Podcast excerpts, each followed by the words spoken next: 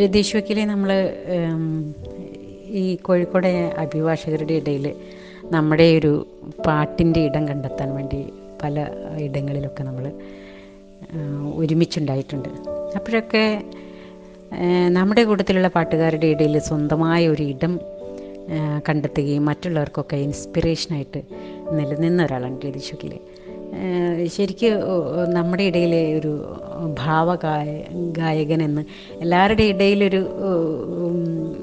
ഖ്യാതിയും രതീഷ് വക്കീലിനുണ്ട്. അപ്പോൾ രതീഷ് വക്കീൽ നമ്മളെക്കാളുമൊക്കെ സീനിയറായിട്ടുള്ള ഒരാളാണ് കോടതിയിൽ. എനിക്ക് തോന്നുന്നത് നമ്മുടെ ഒരു മ്യൂസിക് ട്രൂപ്പിന് നമ്മൾ വരുന്നതിന് മുമ്പ് രതീഷ് വക്കീലിനെ അങ്ങനെ ഞാൻ കേട്ടിട്ടില്ല. അപ്പോൾ ആദ്യമായിട്ട് അസോസിയേഷനിൽ അല്ലെങ്കിൽ പൊതു സ്ഥലങ്ങളിലോ വേദികളിലോ ഒക്കെ രതീഷ് ചോക്കിൽ എപ്പോഴാണ് പാടി തുടങ്ങിയത്?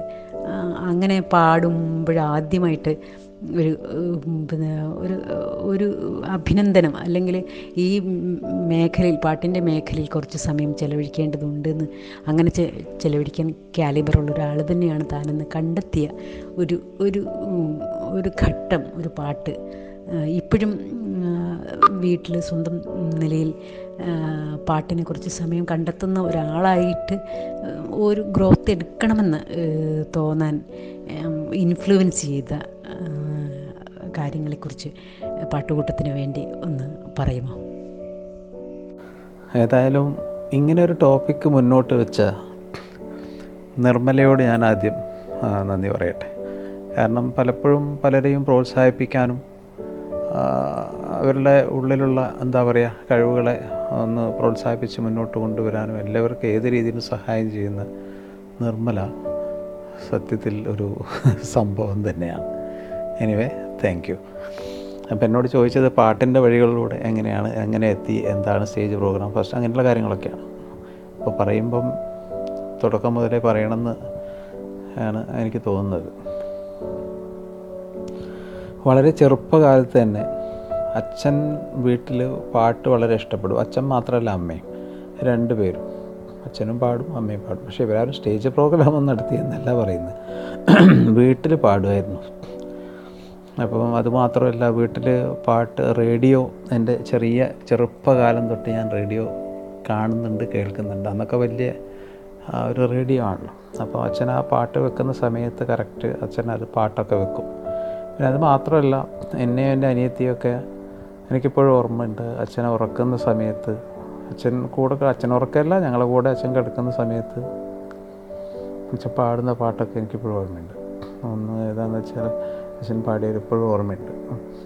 മനത്തെ കായലിൻ മണൽപ്പുറത്തിന്നൊരു താമരക്കളിത്തോണി അത് അച്ഛൻ ഒരിക്കൽ പാടിയ ഓർമ്മയുണ്ട്. ഞങ്ങൾ ഞങ്ങളത് കേട്ടിങ്ങനെ ഉറങ്ങിപ്പോവും. പിന്നെ പിന്നെ അച്ഛൻ പാടിയ ഓർമ്മയാണ് ഇത് അതാണ്. കരിമുകിൽ കാട്ടിലെ രജനി തൻ വീട്ടിലെ കനകാംബരങ്ങൾ വാടി കടത്തുവള്ളം യാത്രയായി യാത്രയായി. കരയിൽ നീ മാത്രമായി. ഇതൊക്കെ എന്ന് പറയുമ്പോൾ വളരെ ചെറുപ്പകാലം തൊട്ട് നമ്മൾ ഹൃദിസ്ഥമാക്കി പോയിട്ടുണ്ട് ഈ പാട്ടുകളൊക്കെ കേട്ടിട്ട്. അങ്ങനെയൊക്കെ കഴിഞ്ഞ് നമ്മൾ വളർന്ന് കുറച്ച് വളർന്ന് വലുതായി പിന്നെ ആദ്യമായിട്ട് സ്റ്റേജ് പ്രോഗ്രാം എന്നൊക്കെ പറയുന്നത് സ്കൂളിലെ യുവജനോത്സവത്തിൽ. അതൊരു ഗ്രൂപ്പ് സോങ് ആയിരുന്നു എന്റെ ഒരു ഫ്രണ്ട് ദേവദാസ് ലീഡ് ചെയ്തിട്ട് ഞങ്ങൾ ബാക്കി നാല് പേര് അവന്റെ ചുറ്റും അപ്പുറം അപ്പുറം നിന്നിട്ട് പാടി. അതേതാ പാട്ട് വെച്ചാൽ ശ്രീപദം വിടർന്ന സരസീരുഹത്തിൽ ജനനീ അടിയൻ. ആ പാട്ട്. അത് കഴിഞ്ഞു. നമ്മൾ വീണ്ടും വളർന്നു വലുതായി നമ്മൾ സ്കൂളിലൊക്കെ എത്തി. ഈ സ്കൂളിലുള്ള കാര്യമാണ് ഈ പറഞ്ഞത്. സ്കൂളിൽ പിന്നെ അതൊക്കെ തന്നെയുള്ളൂ. പിന്നെ ക്ലാസ്സിൽ അന്നൊരു പണ്ടത് നമുക്കൊരു വെള്ളിയാഴ്ച ക്ലാസ്സിലൊരു പ്രോഗ്രാം ഉണ്ടായിരുന്നു. അതിന്റെ പേര് എനിക്ക് ഓർമ്മയില്ല. സാഹിത്യ സമാജം എന്ന് മറ്റായിരുന്നു അപ്പോൾ ഒക്കെ പാടും. അപ്പം മാഷ് പറയുമ്പോൾ നമ്മൾ പാടുന്ന കുട്ടികൾ മുന്നിൽ വന്നിട്ട് അതൊരു പീരീഡ് ആയിരുന്നു എന്റെ ഒരു ഓർമ്മ. പാടാറുണ്ട്. ഈ പറഞ്ഞ പഴയ പാട്ടുകളൊക്കെ തന്നെ അന്ന് പാടുക. അതൊക്കെ കഴിഞ്ഞ് ഞാനീ പറഞ്ഞ ദേവദാസ് മാങ്കാവ് വലിയ മാങ്കാവ് താമസമാണ് അവർ നാല് പേരും അവിടെ തന്നെ മൂന്ന് പേരും. പിന്നെ ഞാൻ മാത്രമേ ഉള്ളൂ. ചെറിയ മാങ്കാവ് താമസം. അപ്പോൾ ഈവനിങ് ആകുമ്പോൾ ഞാൻ അവരെ വീട്ടിലേക്ക് അവിടേക്ക് പോകും. അപ്പോൾ ദേവദാസ് തബല വായിക്കും. അപ്പോൾ ഞാൻ ഈ പഴയ പാട്ടുകളൊക്കെ പാടും. അപ്പോൾ അവിടെ വെച്ചിട്ട് ഇത് ഏകദേശം ഇങ്ങനെ പാട്ടും കാര്യങ്ങളൊക്കെ ആയിട്ട് ഒരു ഏഴ് എട്ട് മണി വരെയൊക്കെ അങ്ങനെ പിന്നെ തിരിച്ച് അങ്ങനെ പോകും. അപ്പം നമുക്കൊരാശയം വന്നു. ടെമ്പിൾ ആർട്സ് എന്ന് പറഞ്ഞിട്ടൊരു പ്രോ ഒരു ക്ലബ്ബ് ചെറിയൊരു ക്ലബ്ബ് ക്ലബ്ബ് എന്നല്ല. ഞങ്ങൾ ഈ പറഞ്ഞ ആൾക്കാർ കുറച്ച് ആൾക്കാരെല്ലാം കൂടി കൂടിയിട്ട് ഒരു ടെമ്പിൾ ആർട്സ് എന്ന് പറഞ്ഞിട്ട് അവിടെ ഒരു ക്ഷേത്രം ഉണ്ട് അതിനോടനുബന്ധിച്ചിട്ട് ടെമ്പിൾ ആർട്സ് ഫോം ചെയ്തു. അപ്പോൾ അതിലെ മെയിൻ ഗായകൻ ഞാൻ തന്നെ. അപ്പോൾ ശിവരാത്രി സമയങ്ങളിൽ നമ്മൾ ഞങ്ങളുടെ പ്രോഗ്രാം ഉണ്ടാവും. അതൊരു അഞ്ചാറ് വർഷം ഞങ്ങൾ നടത്തിയിട്ടുണ്ട്. പിന്നെ അതിൽ രണ്ട് വേറെ സംഘേഴ്സിനെ ഞങ്ങൾ വിളിക്കുക ചെയ്യുക ആ സമയത്ത്. ചുറ്റുപാടുള്ളവർ അങ്ങനെ അത് പിന്നെ അതാണ് നമ്മളെ ഒരു സ്റ്റേജ് പ്രോഗ്രാമിന്റെ അത് കഴിഞ്ഞ് പിന്നെ നമ്മൾ കോളേജിലെത്തി. കോളേജിൽ pre degree first year second ഇയറും ഞാൻ അങ്ങനെ പാടിയിട്ടൊന്നുമില്ല. ഒന്നാമത് ചമ്മല തന്നെ വലിയൊരു സ്റ്റേജിനെ ഫേസ് ചെയ്യാനുള്ള.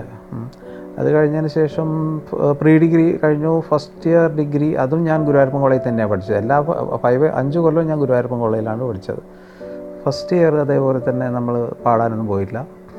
സെക്കൻഡ് ഇയർ ആയപ്പോൾ എനിക്ക് തോന്നി ഇങ്ങനെ പോരാ ഇവിടെ വന്ന് നമുക്ക് പാടാൻ അറിയുന്നതാണല്ലോ. അപ്പോൾ എന്തെങ്കിലും ഒരു ഒരു വരയിട്ട് പോവാം എന്ന് തോന്നിയിട്ട് ഞാൻ അവിടെ ഒരു ലൈറ്റ് മ്യൂസിക് പ്രോഗ്രാമിന് അതുപോലെ പങ്കെടുത്തു. അത് ബിസോണിലേക്കുള്ളൊരു ഇതിന് വേണ്ടിയിട്ടുള്ളതാണ്. ലൈറ്റ് മ്യൂസിക് നമ്മൾ പാടി. അന്ന് ഞാൻ പാടിയ പാട്ട് ഏതായിരുന്നു? കരിനീല ആ. കരിനീല കണ്ണുള്ള പെണ്ണെ നിന്റെ കവിളത്തു ഞാനൊന്നുള്ളി. അപ്പോൾ അതിന് നമുക്കൊന്നും കിട്ടിയില്ല. പക്ഷേ അതേ വർഷം നമ്മൾ സെക്കൻഡ് ഡിഗ്രിക്ക് നമ്മൾ പിന്നെ കോളേജ് ഡേക്ക് ഫൈൻ ആർട്സ് ഡേക്ക് ആ ഫൈൻ ആർട്സ് ഡേക്ക് ഫൈൻ ആർട്സ് ഡേ കോളേജിലേക്ക് പാടിയില്ല. ഫൈൻ ആർട്സ് ഡേക്ക് ഒരു തമിഴ് പാട്ട് പാടി. അത് കുറച്ച് മറ്റേ ജിക്കുള്ളൊരു പാട്ട് പറ്റത്തില്ലേ?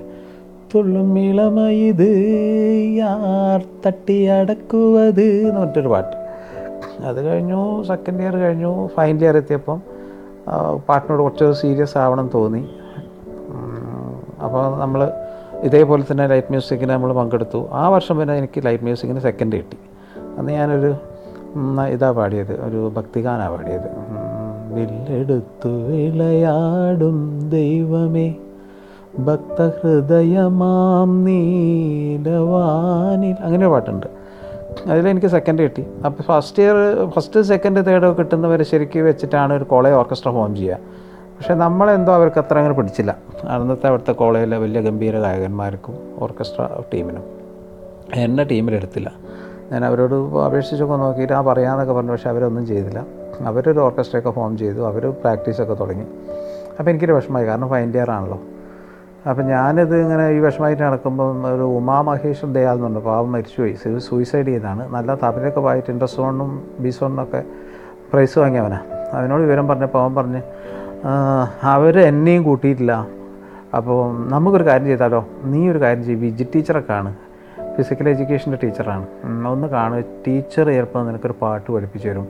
ടീച്ചർ അങ്ങനെ പണ്ട് ഇവർക്ക് തന്നെ പഠിപ്പിച്ചു. ഇവർക്കല്ല എന്റെ മുമ്പത്തെ രണ്ട് കൊല്ലം മുമ്പുള്ള ബാച്ചിനെ പഠിപ്പിച്ചു കൊടുത്തിട്ടുണ്ട് എന്ന് പറഞ്ഞു എന്നോട്. അപ്പോൾ ഞാൻ വിജി ടീച്ചറൊക്കെ പോയി കണ്ടപ്പോൾ വിജി ടീച്ചർ പറഞ്ഞു ഞാൻ നിനക്കൊരു ഗുജറാത്തി സോങ് പഠിപ്പിച്ചു തരാം. അങ്ങനെയാണ് ടീച്ചർ പറയാം സംസാരം ഒരു ഇതാണ്. ഒരു മലയാളം മലയാളം ശരിക്കും വരില്ല നീ പഠിക്കുമോ എന്ന് വെച്ചിട്ടുണ്ടെങ്കിൽ ഞാൻ പഠിക്കാം. അങ്ങനെയാണ് ഞാൻ ഒരു ഗ്രൂപ്പ് ഫോം ചെയ്യുന്നു പറഞ്ഞു അവസാനം പിന്നെ അതിനുള്ള ഓട്ടായി. അങ്ങനെ ഒരു ഗ്രൂപ്പ് ഫോം ചെയ്തു. എനിക്ക് പ്രീ ഡിഗ്രിയിലെ കുട്ടികളെ കിട്ടി. ഒരു തബലിസ്റ്റിനെ കിട്ടി ഒരു ഗിറ്റാറിസ്റ്റ് ഒരു കീബോർഡ് വായിക്കുന്നവൻ. അങ്ങനെ പിന്നെ മൂന്ന് പെൺകുട്ടികളെയും കിട്ടി. അങ്ങനെ ഞാൻ ഗ്രൂപ്പ് ഫോം ചെയ്തു. ടീച്ചറോട് പറഞ്ഞപ്പോൾ ടീച്ചർ പറഞ്ഞു "ഏഹ്, ഇന്ന ദിവസം വാ നമുക്കത് പഠിക്കാം. അങ്ങനെ ഞങ്ങൾക്ക് ടീച്ചർ പഠിപ്പിച്ചു തന്നു. അതൊരു ഗുജറാത്തി സോങ് ആയിരുന്നു അത് നല്ലൊരു സോങ് ആയിരുന്നു അത് കേസുടക്ക മനഗരു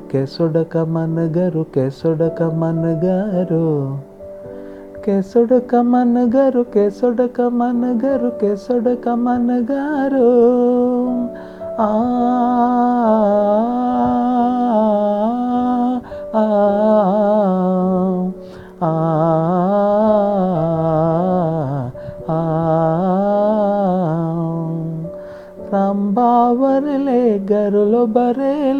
रंग संग चल कायो रे ओ रंग संग चल कायो रे ओ ಕೆಸೊಡಕ ಮನಗರು ಕೆಸೊಡಕ ಮನಗರು ಕೆಸೊಡಕ ಮನಗರು ആ പാട്ട് ഇങ്ങനെ പോകുന്നു അതിന്റെ തുടക്കം ഇങ്ങനെയല്ല ഒരു നടുവാകാൻ ഞാൻ പാടിയത്.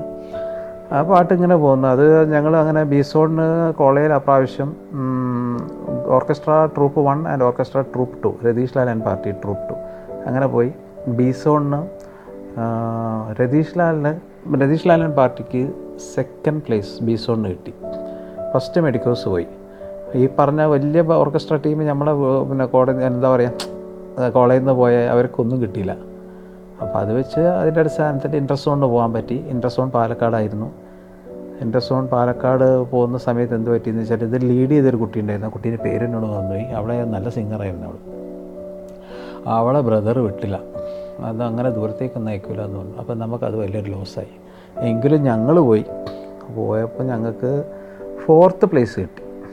ഞങ്ങൾക്ക് അങ്ങനെ ഞങ്ങൾ അത് എന്താ പറയുക അതുകൊണ്ട് തൃപ്തിപ്പെട്ട് പോരേണ്ടി വന്നു. പിന്നെ അതൊക്കെ കഴിഞ്ഞു. പിന്നെ നമ്മൾ ലോ കോളേജിൽ ജോയിൻ ചെയ്തു. ലോ കോളേജിൽ ജോയിൻ ചെയ്തപ്പോൾ ഞാൻ അവിടെ ഒരിക്കലേ പാടിയിട്ടുള്ളൂ. ഒരു ഹിന്ദി പാട്ട്.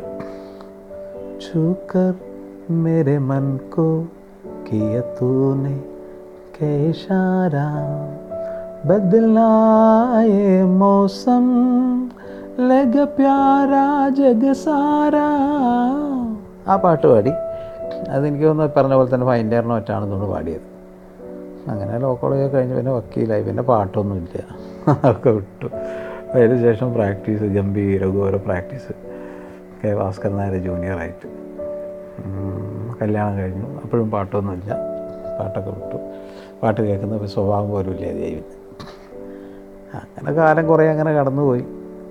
പിന്നെ നമ്മൾ ഈ എന്താ പറയുക കോടതിയിലൊക്കെ പാടാൻ തുടങ്ങുന്നതിന് കാരണം ഞാനൊരിക്കലും ഇങ്ങനെ ബാർ അസോസിയേഷൻ ഹാളിൽ ഇങ്ങനെ ചെയറിൽ ഒറ്റയ്ക്ക് ഇരിക്കുക.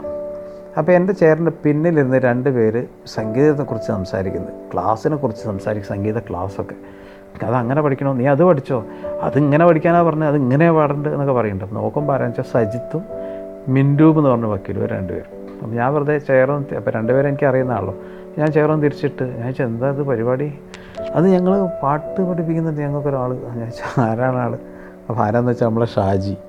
ഞാൻ ഷാജിയോ? ഞാൻ ഷാജീനാന്ന് എനിക്കറിയില്ല. എനിക്ക് ഷാജീനെ പരിചയമില്ല. കോടതിയിൽ പാടുന്നവരൊന്നും സത്യത്തിൽ എനിക്കറിയില്ല ഞാനങ്ങനെ വരാറുമില്ല അത് കേൾക്കലുമില്ല. അതിലൊന്നും പങ്കെടുക്കലില്ലല്ലോ.